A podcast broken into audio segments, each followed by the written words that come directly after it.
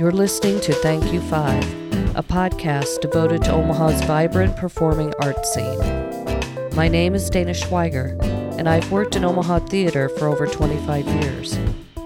I'm sitting down with directors, performers, musicians, technicians, and designers to discuss their artistic talent, their passion, and why they continue to call Omaha home.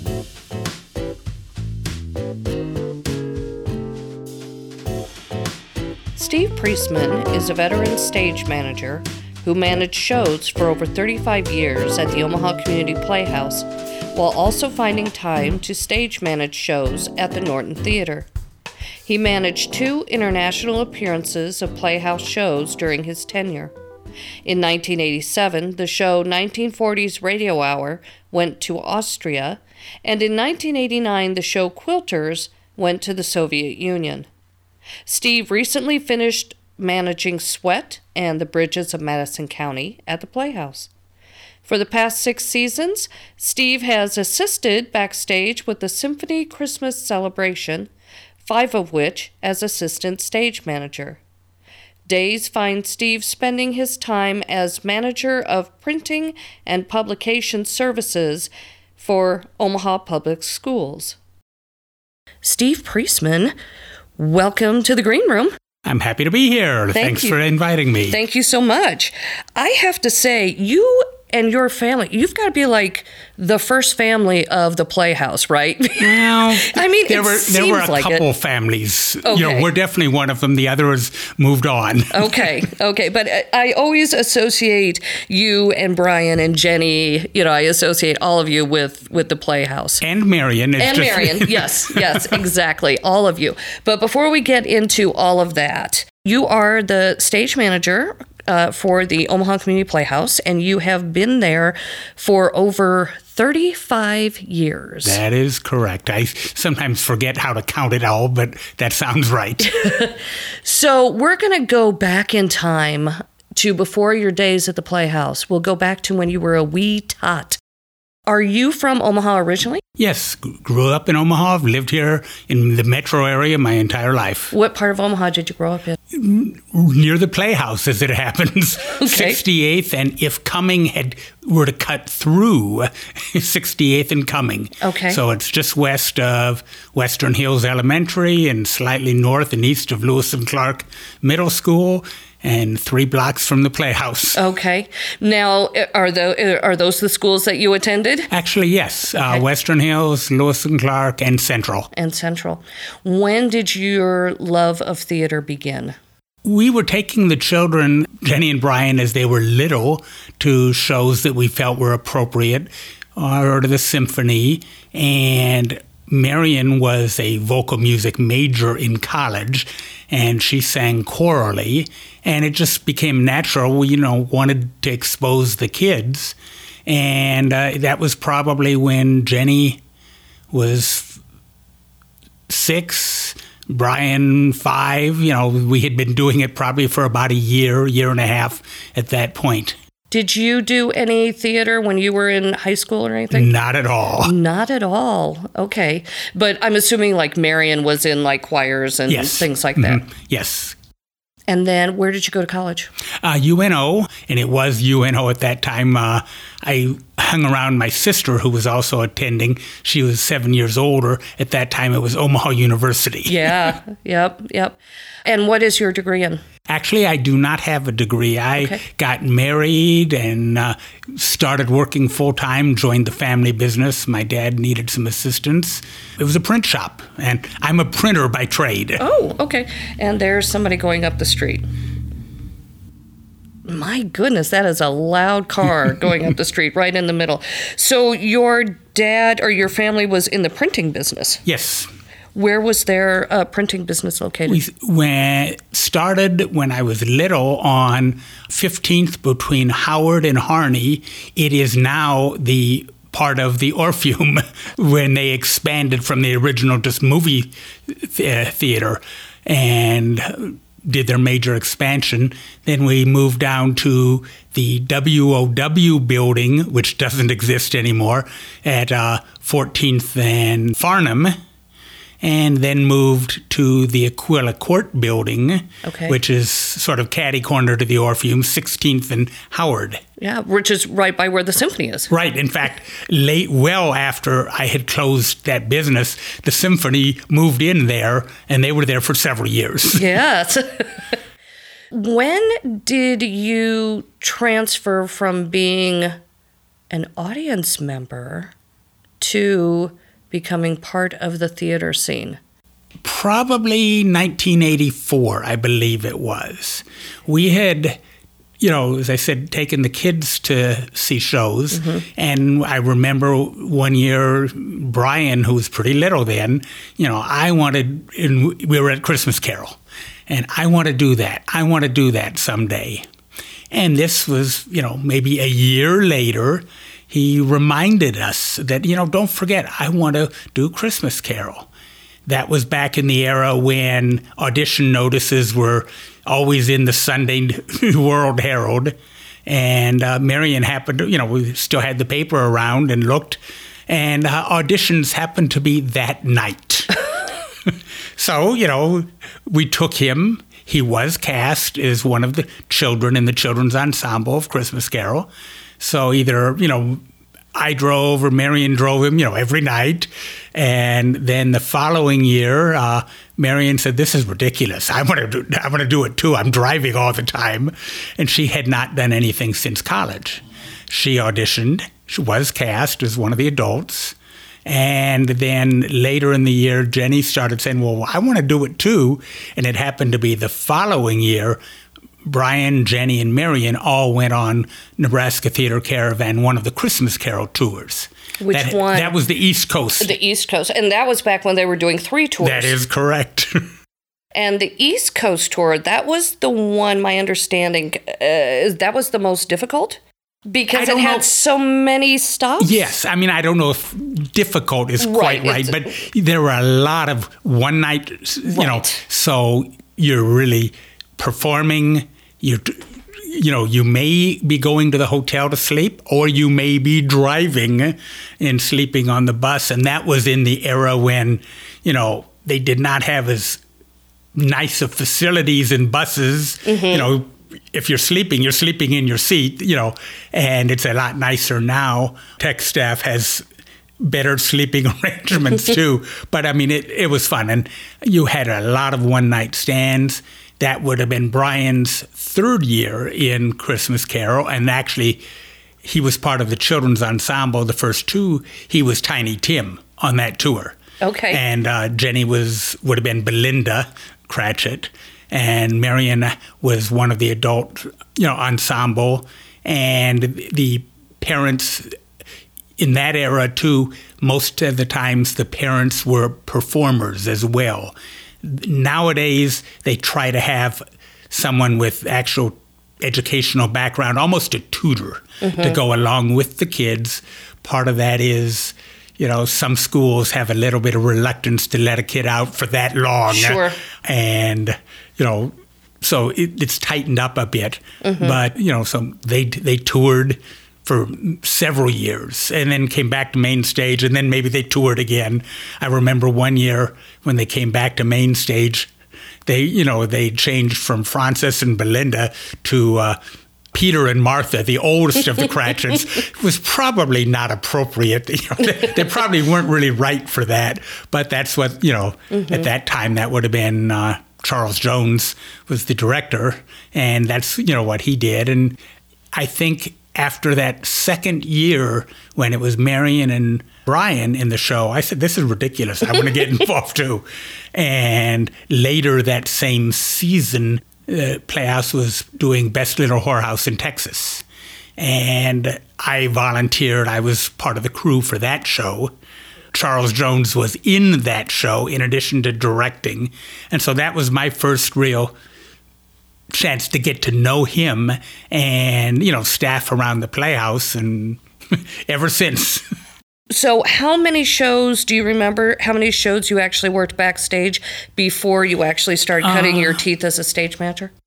probably four i was assistant stage manager for barnum and I forget there was one other show, and I was assistant stage manager for Christmas Carol. Okay. The first year I was just part of the floor crew on Carol. The second year I was assistant stage manager, and a fellow named John Harrison had been the stage manager for many many years, and John actually worked moved him out of Omaha. And I took over Christmas Carol at that. And I don't know, that was probably 86. You know, I'm not positive about that. Do you, uh, so have you been like the only stage manager, like lead stage manager, I guess would be the best way of saying it, for A Christmas Carol since that time?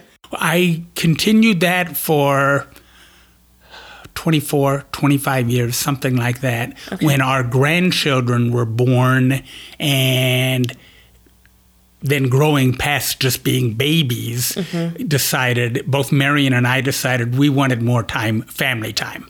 When our kids were little and in it, we were all in it. So family time was also Christmas Carol Sure.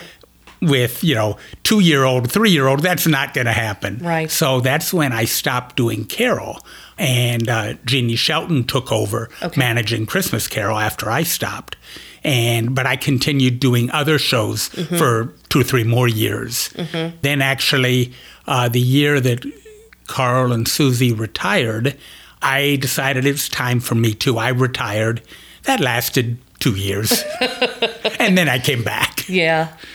What is it about being a stage manager? What what draws you to that role in particular as opposed to any other technical aspect of theater? I enjoy the details. I am a I'm a detail person. I'm I think pretty well organized. And to be a successful stage manager, you need all of that. You're juggling so many things.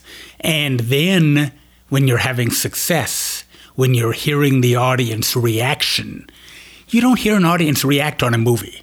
Mm-hmm. Movie might be wonderful, but the performers, there are no performers, they're listening. Mm-hmm. And that's what I love about live theater. You do hear the reaction and you f- you do feel that emotion mm-hmm. from the audience. Mm-hmm. And so I, I enjoy having the responsibility and then when when you're successful, that's that's just heaven.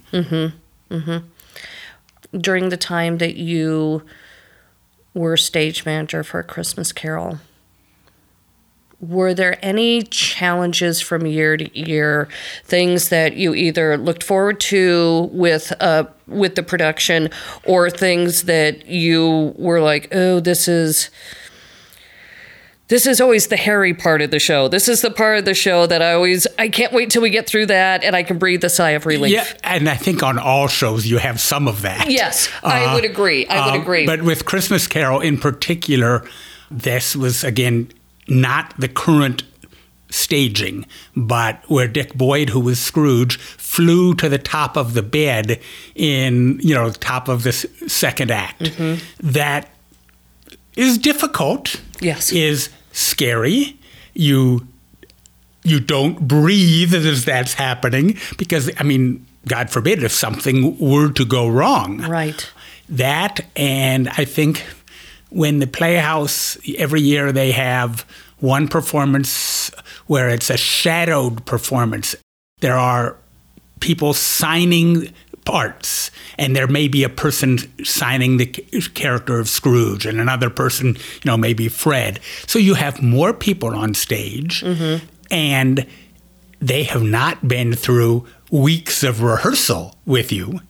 They've been watching, you know, usually several shows from the wings or from the auditorium.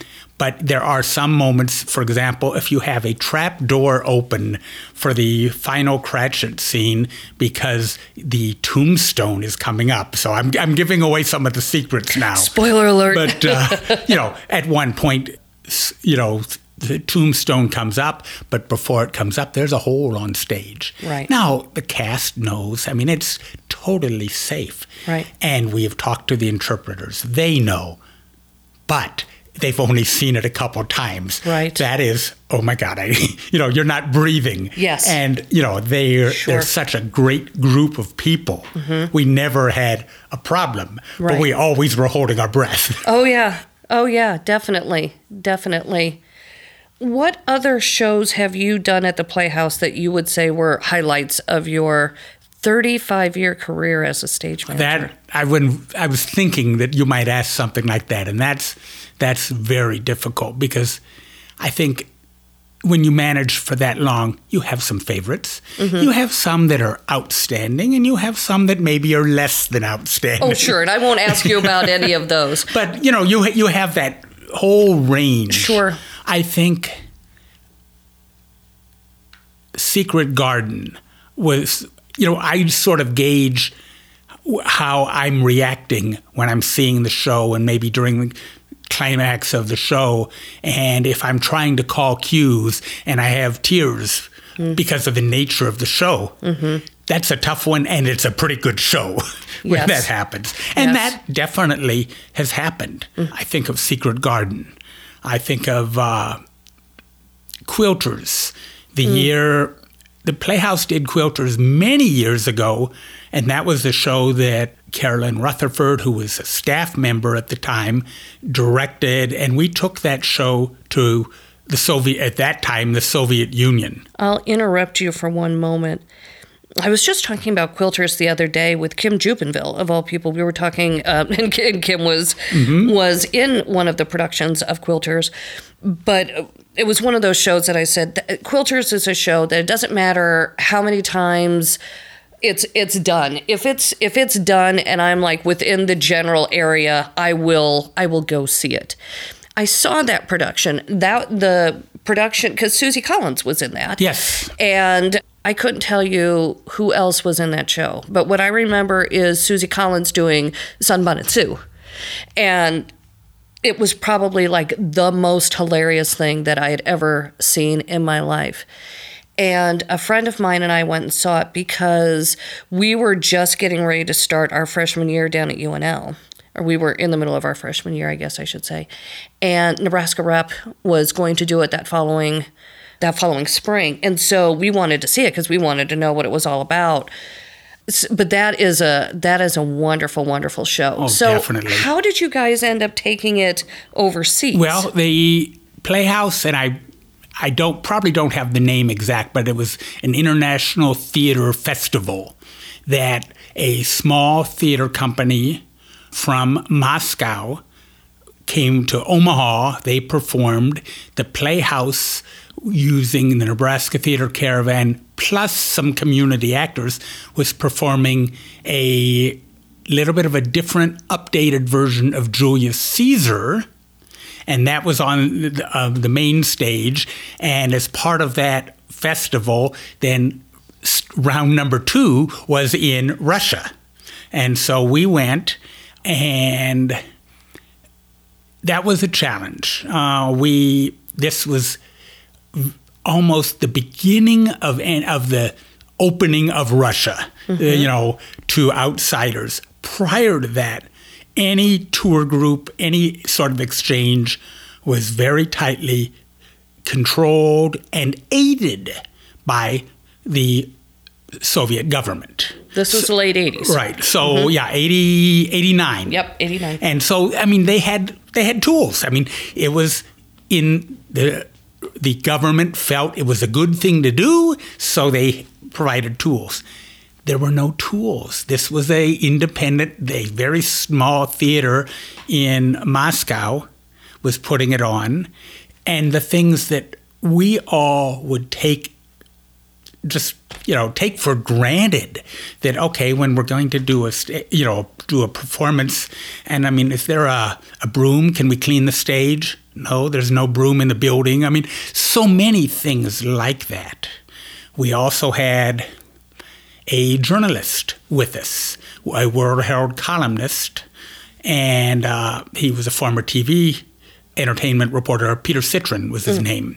Uh, peter was with us and that we felt and Omaha is right next to Offutt Air Force Base, the Strategic Air Command. Mm-hmm. Right. You can imagine again with the Cold War. Exactly. Because it still was the Cold War at that Right, time. right. The suspicion we did know we had, you know, a uh, KGB handler that was assigned to us.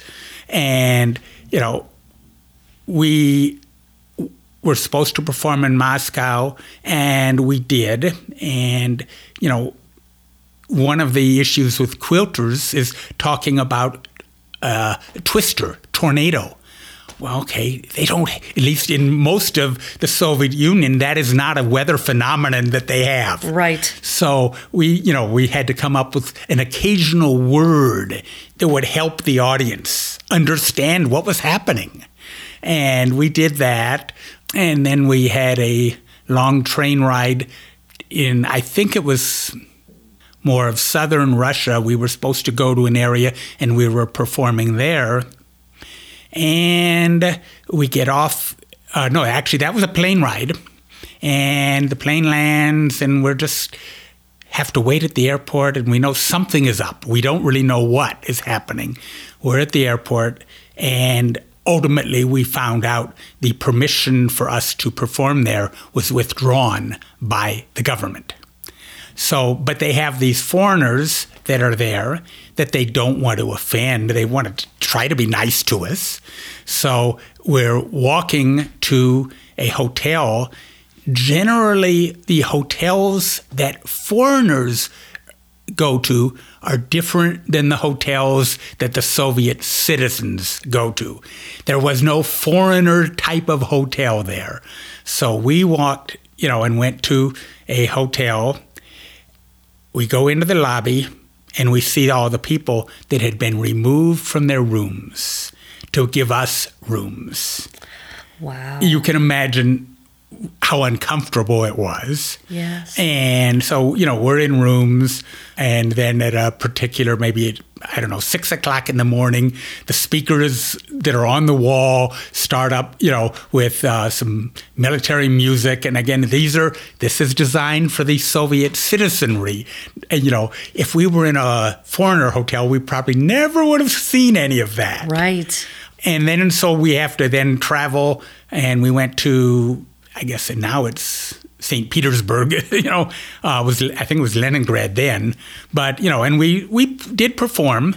Uh, one of the members of our company was a Playhouse costumer at the time, spoke Russian, Oh. and he did not.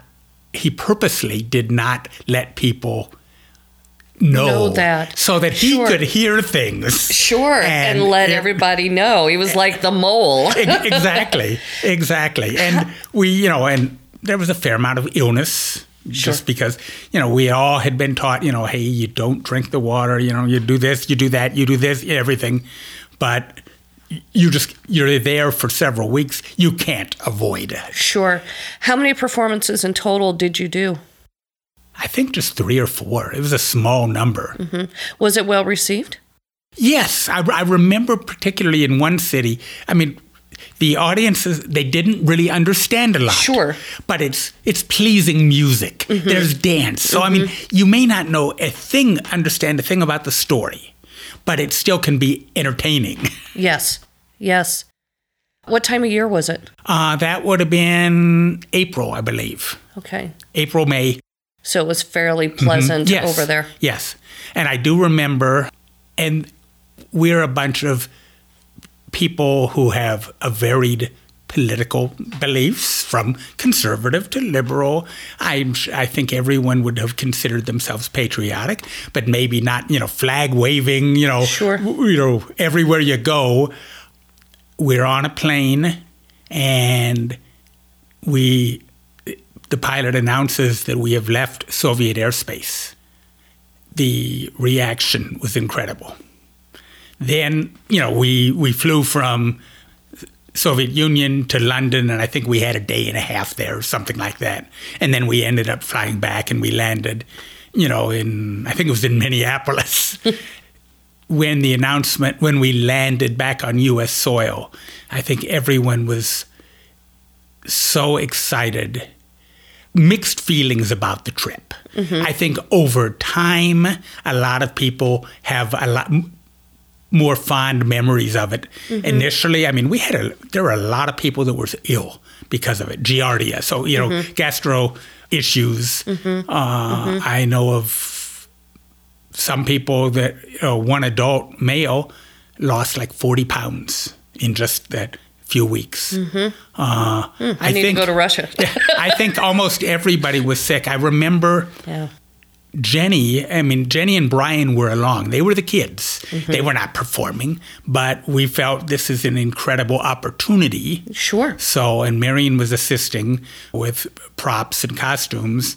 And so we, we went as a family. I think Jenny may have been one of the few people that wasn't sick, but she also virtually didn't eat. You know, some people had packed peanut butter and other things, and uh, she existed on that sort of food. I mean, even with um, mixed feelings about the country that you're in, that still was like, it had to have been an incredible experience. I know when I was in college, I wasn't involved with this, but they, they took a production of Streetcar Named Desire over to Japan, and uh, my roommate had the opportunity to go, and I just remember them talking. I mean, that was like everybody was like, ah, "I want to be in that show. I want to Yep. be in that show." to go, you know, to go over there just for the experience of performing in another country. Oh, I know. So. And then I was fortunate enough, a couple years earlier, we took 1940s Radio Hour, which was a musical, uh, to Austria. and how did that come And about? that, I believe that was also an exchange. Again, Charles Jones was intimately involved in coordinating all this. At that point, he was the artistic director. He had directed 1940s because it was on the season in the in the uh, Howard Drew Theater at the time, and so we started hearing rumors that we may be able to take this show to Austria as a part of a uh, international theater festival there. And this continued, talk continued, and then so ultimately we were told, yes, this is a possibility. So start looking at calendars, and you know, we still have a lot of details to work out. And that was the same year in 1987 where suddenly there were reports of the I I don't remember the office. It may have been the president uh, of Austria, but there were reports uh, of him his involvement during World War II with the Nazis, and suddenly. You know, things became a little bit tense, and ultimately, that was all. You know, forgotten. And we went, we had a ball. The show was very wa- warmly received. We did have two. Two African Americans, one African American performer and a African American musician that went. And I remember them at the time saying that they heard comments and it was nothing negative, but they were the first time that many of those residents had seen an African American. sure. And, you know, again, the kids went along on that. Mm-hmm. And, you know, so uh, my whole family has had such incredible experiences because of theater. Mm-hmm. Mm-hmm. So besides the Playhouse, you've done work other places too. You are you are doing stuff with the Symphony Christmas celebration, and you've done that for quite a number of years. Yes, that's right. After when I stopped doing Christmas Carol, then we were doing Les Miserables at the Playhouse. I was managing that. One of the members of the crew works for the symphony, and her daughter takes violin from a particular instructor as Tessa, my oldest granddaughter, takes violin. And it was one night during Les Mis, the crew member, Jen Kreitz Couch, had told me, hey, the music just came in because Jen worked for the symphony. The music came in. The girls are going to be able to do the young violins because the symphony Christmas celebration is a variety of, you know, there's a little bit of storyline through part of it, just wonderful symphonic music, dancing, and there's one section, it's called the Young Violins. And this is, they, kids come out of there, I don't know, I'm guessing there's probably 30 or 40, ranging from little ones up to high school seniors, perhaps. And these are all students of uh, Ann Nagoski, who is a member of the Omaha Symphony, but she also teaches violin. This has become very popular with the symphony, and it's just referred to as the young violins. So I had, you know, told Jen, hey, if you need help, holler. A couple months later, she hollered. and so the first year I was assisting backstage, in over my head totally. At that, it was almost the last minute. They needed some help uh, with dressing that is not my skill. and so, but I, I, managed it. But, you know, I was helping with dressing and some props.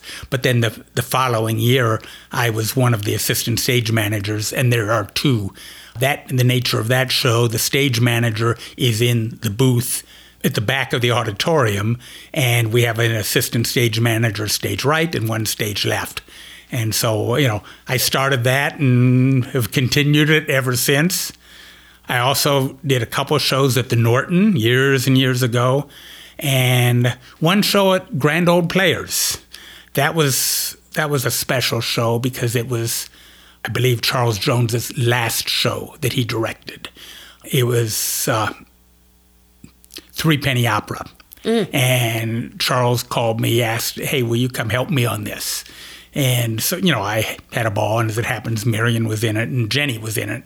But having another chance because at that point he had retired from the Playhouse and he had some illness issues that he was facing and but i just i had a ball working with him again mm-hmm, mm-hmm. So what are what are some of the duties of a stage manager? What are some of the things that that you do? Because you said that you have to be very detail oriented. So i'm assuming there is a lot of paperwork that you have to generate and that that is true. Basically sta- starting with the auditions the stage manager is really just a helper to the director. And that help may be just shepherding people from room to room for auditions you know different directors have different choices they make. And sometimes the director wants your input about some casting, sometimes they don't. It could be a director that has no knowledge of a of a certain person, you have a lot of knowledge of that certain person. And sometimes the directors, well, what do you know? What can you tell me? And you know, and if indeed that person is, hey, they're just a doll to work with, you know, hard worker, reliable. I just know you're going to like working with them. You say that. Mm-hmm. If it's the opposite, you you you may say that. Right. But so that starts during the audition process, and then once rehearsals start, it's everything from literally just keeping track, checking people in. You know, who's called to rehearsal tonight writing down uh, blocking for you know where okay at this point Scrooge enters from you know stage left, you know, or whatever the whatever the show might be. A big complex show has a lot of blocking. A smaller show would have, with less people has less blocking, and that's where I mean there are times and I fully admit it, I cannot get 100% of it down. It's just impossible because you're not going to tell the director, hey, would you please hold while I write all of this down? Right. you know, that director wants to keep moving. Sure. You know, so you, you pick and choose what is the most critical mm-hmm. entrances and exits, you know, mm-hmm. things like that. Mm-hmm. And then as you get further along and you learn more of what the scenic designer and the director have in mind as far as for example scene shifts. And at a certain point this you know scenery flies out and then something comes in from the stage left and then another piece of scenery flies in. So you're you're noting all of that. And then what I've done for many many years at the Playhouse I would develop just an initial list of the shifts for Playhouse staff, and it's normally it's for Greg Shear, who's the production coordinator, and so it would list all of those moving things that have to happen in the sequence. They have to happen because sometimes the sequence sequence is critical, mm-hmm. and you know, and then that's the what he uses to develop what's called the shift plot, you know, f- for the show, and that may be, you know, fly person number one has these things, and fly two has something else, and stage right crew one has this. Greg would make those assignments, but he's working with the list of what has to happen when. And so that, you know, I usually start developing that documentation once the show is blocked. Until the show is blocked, I don't really know for sure. Right. Until, you know, the, and there may be times that the director has asked a question. You know, I'll, I will remember back earlier in, in Kimberly's days, she had not worked with as much of the automation that the Playhouse uses. Mm. When uh, you know, as you know, when I'm saying automation, Mm-hmm. it could be a scenery piece that's moving on from the stage left side, Right, or the- from the stage right. The, The wagons. the wagons, or from up center. I Sure. mean, and Kimberly, uh, she's fully admitted, I have not worked with that that much. I'm relatively new here to the Playhouse, and there are times when she said, "Okay, well, how will this work?" Mm-hmm. And for example, you really can't start one thing and then start another till the first finishes. Sure. That has since been changed, and we have a lot more flexibility mm-hmm. in the hardware that the Playhouse uses. But, you know, so there can be times when the director asks for your thoughts. There are times, and every director I've worked with has been very open to, hey, I don't think you want to do this. And you explain why. Sure. you know, Sure. it's, it's a give and take. And I mean, mm-hmm. because we all have the same goal to do the best we can Right. Right. you know Yeah. and then you know once the show is you know then all blocked and those cues have been determined going back years ago the stage managers at the playhouse basically just did the backstage cueing in other words at this point you know a cue light goes off which means take this particular fly out and another goes off oh push this wagon on but lights and sound, for the most part, were not called by the stage managers. Okay. That's going way back. Probably, I don't know, maybe eight, ten years ago, the Playhouse changed and they decided they wanted the stage managers to call all light and sound cues as well. So I'll stop you for a moment. So then, was it the responsibility of the person who was running the light board and the person who was running the soundboard to follow along in the script and call their own cues? Exactly. And Okay. by calling, in reality, they're pressing Pushing a a button. button. But yes, Yes. they were responsible themselves. Now, there, there were always an occasional thing where maybe you needed a light and a sound cue to be simultaneous. Yes. So the stage manager would definitely call those sorts. Sure. But other than that, the volunteers running lights or sound had the script. The script was well noted as to what happens when, mm-hmm. and they took it on their own. The Playhouse then, as I say, maybe eight, ten years ago, decided they they wanted more consistency. Sure. So the stage manager started calling all of that. So responsible for anything that's happening backstage, which may be turning off a cue light or a, or a hand signal or verbal, you know, and also over a headset system calling, you know, a light cue 14 go, you know, or sound f- light cue 14 and sound cue 22.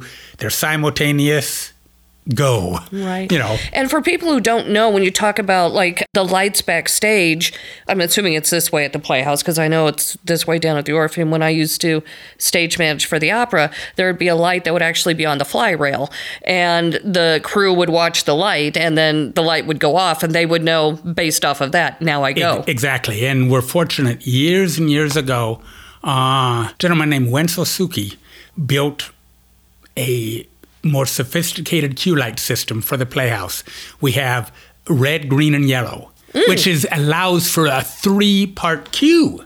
Okay. Because at times you have part one has to happen, and part two can't happen until one is finished.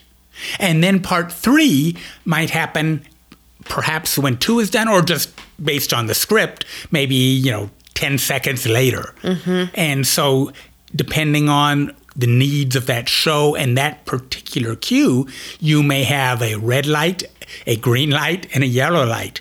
Or once in a while, it's more complex and there's five or six. So then you're just, you know, over radio, you're warning the crew that, you know, you know, warning for Q14, these lights are Q14, you know, and this is a double set because once the red goes off and then it may go back on for cue number four and the you know the green goes off but it may go back on for cue number five etc Right. and that is a lot safer than not having anything for something that may be a four or five part cue. Mm-hmm. Fortunately, that doesn't happen a lot, but it definitely does happen. Mm-hmm. You know, I would mm-hmm. say most shows on the main stage are complex enough.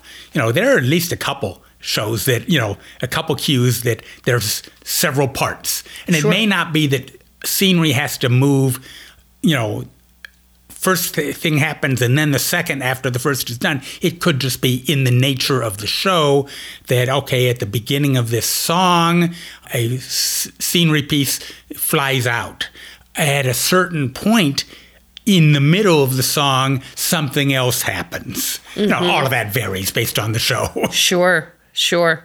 It can get it can get very very complex. Yeah, it and, can. and I think that's the challenge that I enjoy. I basic for the most part, I do the more complex straight or, comedy shows and musicals because they are generally more complex. I don't always do the the simple shows. I mm-hmm. I just did Sweat, mm-hmm. which was not a complex show, but I wanted to do that. I just fell in love with that script, fell in love with, you know, I had an opportunity to work with Susie Collins, who's mm-hmm. as a guest director for it. And uh, so, you know, I had no cue lights. There's the the only thing that was happening backstage were props people doing things between each scene transition. Right. But I'm calling light cues, sound cues, and that show also had video. Yes. We, the, the TV that was on. Yep. Uh, I was controlling the TV. Okay. Okay. When you do a show on the main stage, well, and and again, it it probably depends on the show. So on main stage, you're in the wings. So you can turn your head to the side and look and actually get a nice sideways view of everything that's going on. But I presume you also have a view from a TV front of house so that you see what's going on. Exactly. And then when you're in the when you're in the black box theater, when you're in the Howard Drew, you're backstage and you're just looking at stuff from a TV. You normally you can't see what's going on E- exactly. on stage. If the lights go out, you no longer have a view of the stage because a regular camera can't see in the dark. That- that is correct. So how has the Playhouse alleviated that? Uh, they've added a second camera that is an infrared system. So it can see in the dark. And so there's two signals coming from up in the B, up in the follow spot area. The signal from the main camera goes to a monitor, and the signal from the infrared camera goes to a second monitor. So the stage manager has two monitors you know, to be able to look at. Plus, then obviously, you know, looking at the stage, you know, Right. when you can. Right. And do you have an infrared camera as well in the Drew or not? Yes, and, and in the Drew, there's only a single camera. Okay. Uh, but it is infrared. Okay. In fact, that was a bit of a concern uh, with Sweat that until, you know, we verified because Sweat had many things happening as part of a transition with minimal light.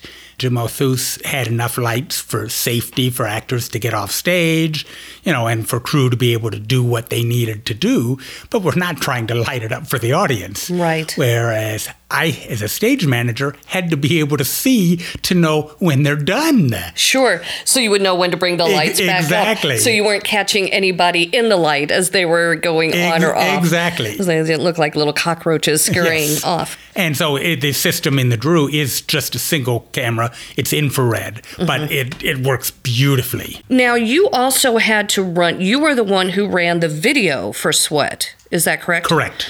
Was that on the same monitor as the infrared camera? No, that was actually just running on a Macintosh computer. Oh, okay. That, you know, John Gibilisco could eh, be a lot you know more descriptive of the process but it was a very complicated because he's trying to send a signal to an old analog television the tv had to be appropriate for the period Sure. and so typical digital video signals it's just a whole different system Right. but he so he was converting from from this to this to this to this and it, eventually it worked and so i just basically had a, a, com- a mac computer also at my disposal and they were just cues i would hit the space bar and the cue starts and when that cue is finished i'm ready for the next one Right. and this happened during transitions most of the time they were just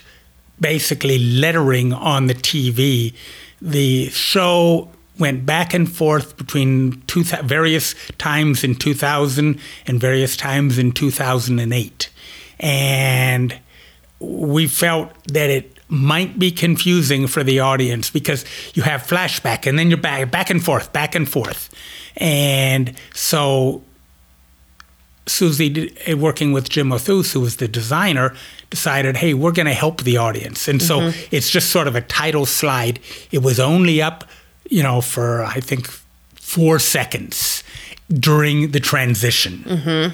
But we had one special cue that was actually footage from a uh, Larry King live TV show, but it was one of the presidential debates.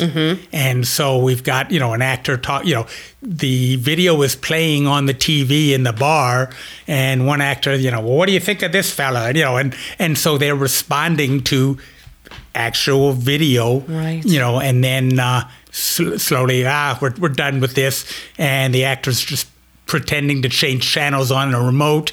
Well, the cue just automatically had, you know, several shows and then it's done. Right, right. But, you know, so there were literally some logistical issues between how far away from that TV can this signal be sent from. It Yes. couldn't be from the light board or the soundboard. Not that those people would have had time, but just the nature of the signal, it wouldn't work that far. So it made sense. Okay, stage manager is going to do it. Sure, sure, yeah. Well, and it's nice because it gets you involved with something a little bit more than just just calling a cue. Definitely. You have you ever, as a stage manager, had to go off headset to like help like move a set or move a set piece or something like that? A couple times. I mean, it's r- rare. The, it, I might go off headset to try to deal with a problem. Sure. Wouldn't necessarily be doing a cue. Mm-hmm. But okay, well, why are they having trouble over there? You know, Right. or maybe there's someone is ill or an injury. Sure. That can't happen as frequently now that stage managers are calling all the lights and sound cues as well Right. that's that's the drawback, in mm-hmm. my opinion, to having the stage manager call those. The stage manager is tied to that desk and to the script even more. There may be some things that happen that I might not even see because they're depending on the nature. My eyes may be on that book mm-hmm. because I have six cues in the next 20 seconds. Right. And I am listening and watching the book. I may not see that somebody, you know, I'm just being silly here, but Right. somebody just walked off the set when they shouldn't have, you know, Right. or whatever. Sure. That's the drawback. Mm-hmm. I think this is. It's still a good thing because the, I think the shows are a lot more consistent technically. Mm-hmm. But there are times when, oh, I wish, boy, I didn't see that. Right. Right. Is there a show out there that you haven't stage managed that you would love to stage manage?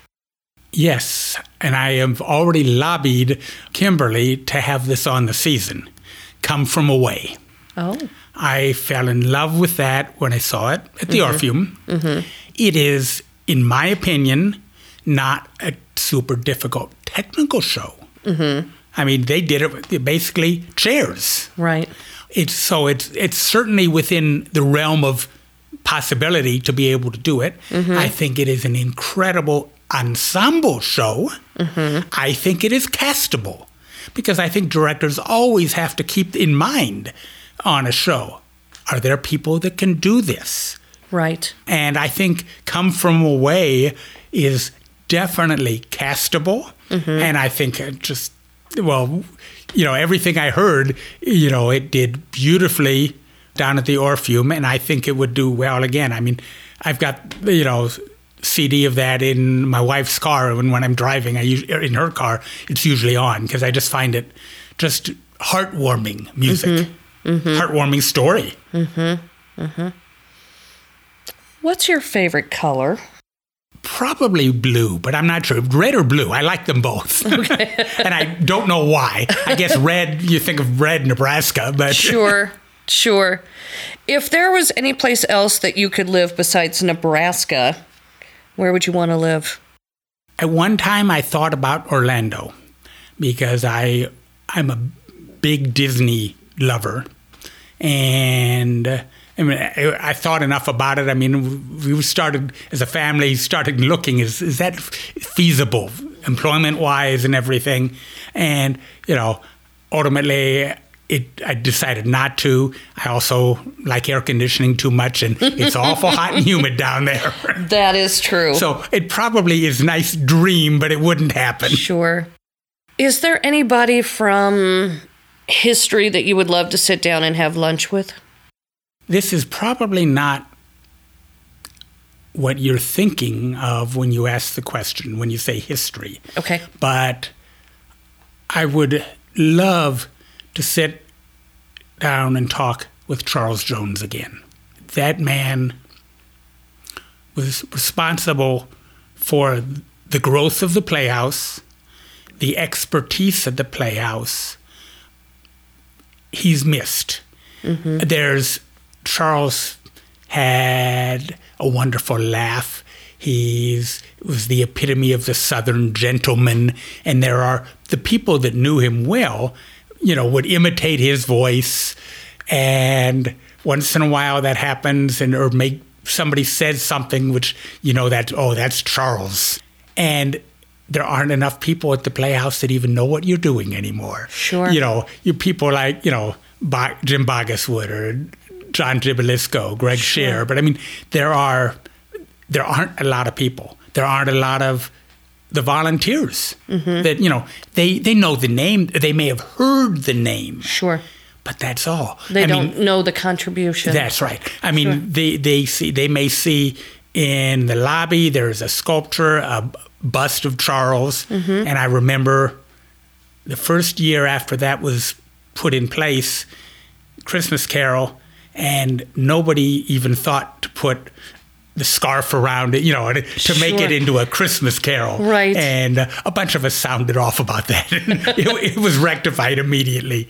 But it would, I would love to see what, talk to Charles to see if he had the ability to see what things are like now.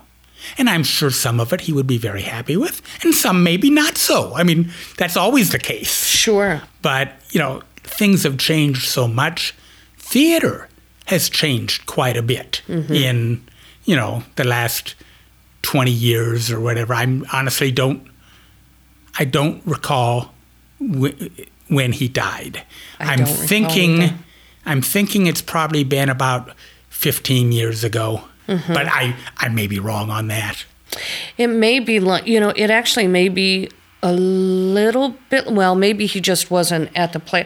I mean, I knew of Charles Jones, but I mean, and I've done theater here for like 25 years, and I never, I never had a chance to work with him, but I knew of him. So, mm-hmm. but I, yeah, obviously I know what a lasting legacy he had on the Playhouse.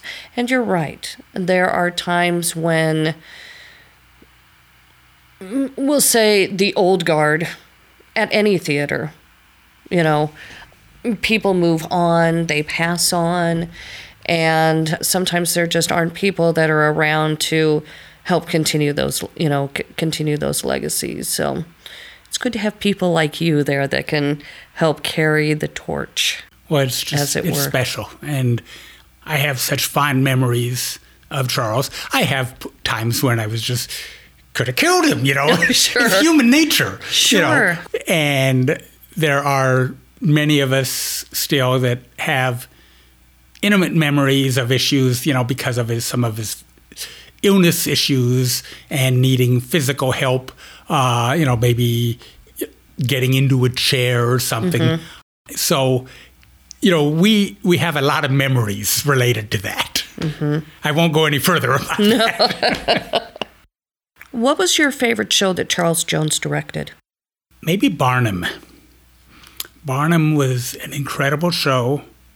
The lead happened to be a state senator from Lincoln, David Landis. Uh, David, his wife, were in it. Joanne Cady, who's a longtime choreographer at the Playhouse. Joanne's had one of her sons and daughter-in-law in the show. They were, you know, they were professional jugglers you know, mime. I mean, and the combination of the circus skills that the cast was taught. I will always remember there was one part that an actor is sliding down from on top of the stage left pro. It is probably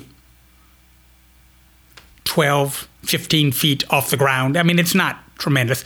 And he was literally hanging onto a, a thick rope, so it was perfectly safe, but he was supposed to slide down. And it was tough for him, and he was afraid. And, you know, but he kept trying, kept failing. He just wasn't able to do it until finally the night, this is still in rehearsals, that he's able to do it. And uh, the cast just erupts. Memories like that. Part of the end of the first act, I mean, P.T. Barnum is walking across, he's tightrope walking across a steel cable that is probably five feet in the air. So, I mean, if he falls, he's not going to get hurt. And we had already we made plans what would happen because we knew he's not going to make it every single night. Right. Just the nature Sure. of that. He is he has a day job. He's like all of the rest of us. He's a volunteer. He doesn't have months to learn how to be a tightrope walker. and so, you know, we the decision was okay, if he f- falls, he will get up, he'll make a, he'll ad lib something and try it again. Hmm. And you know, and he David made it, I would say 80% of the time. Yeah, you know, once in a while he struggled. Sure. But uh, it's just the nature of that show. Uh, had a lot of fun. I remember we did, that was in rehearsal in the summer because that was the opening musical one season. And that was when there was major construction at the Playhouse. So we were able to rehearse in the rehearsal hall, but there was no air conditioning and that's during the summer. So you can imagine. But Oh, yeah. And I remember at times, you know, if we're just working on juggling skills, we all went out on, you know, everybody went out 69th and Cass on the uh, southwest corner of the on the yard. And so you people driving by honking, and it was it was a lot of fun. And your people see people learning to juggle. Are you a Yankees fan? You're wearing a Yankee shirt. Uh, yeah, a little bit. I mean, I'm a baseball fan. I actually, this shirt was a gift to me from somebody. I also have a Cubs shirt. That, and I people comment, "Oh, you're a Cubs fan. Oh, you're you're a Yankees sure. fan." no, I just I'm a fan of shirts. Steve Priestman, thank you for coming on the podcast. You are very welcome. Thanks for inviting me. Thank you for listening to the Thank You Five podcast with original theme music by Tim Valier. For more information about tonight's guest, please visit www.thankyou5pod.com. Be sure to head over to iTunes or Google Play to subscribe, rate, and leave a review. And remember that right now, somewhere in the world, a stage manager is saying, Five minutes to curtain. Thank you, five. Thank you, five. Thank you, Five. Thank you, Five. Thank you, Five. That's theater talk.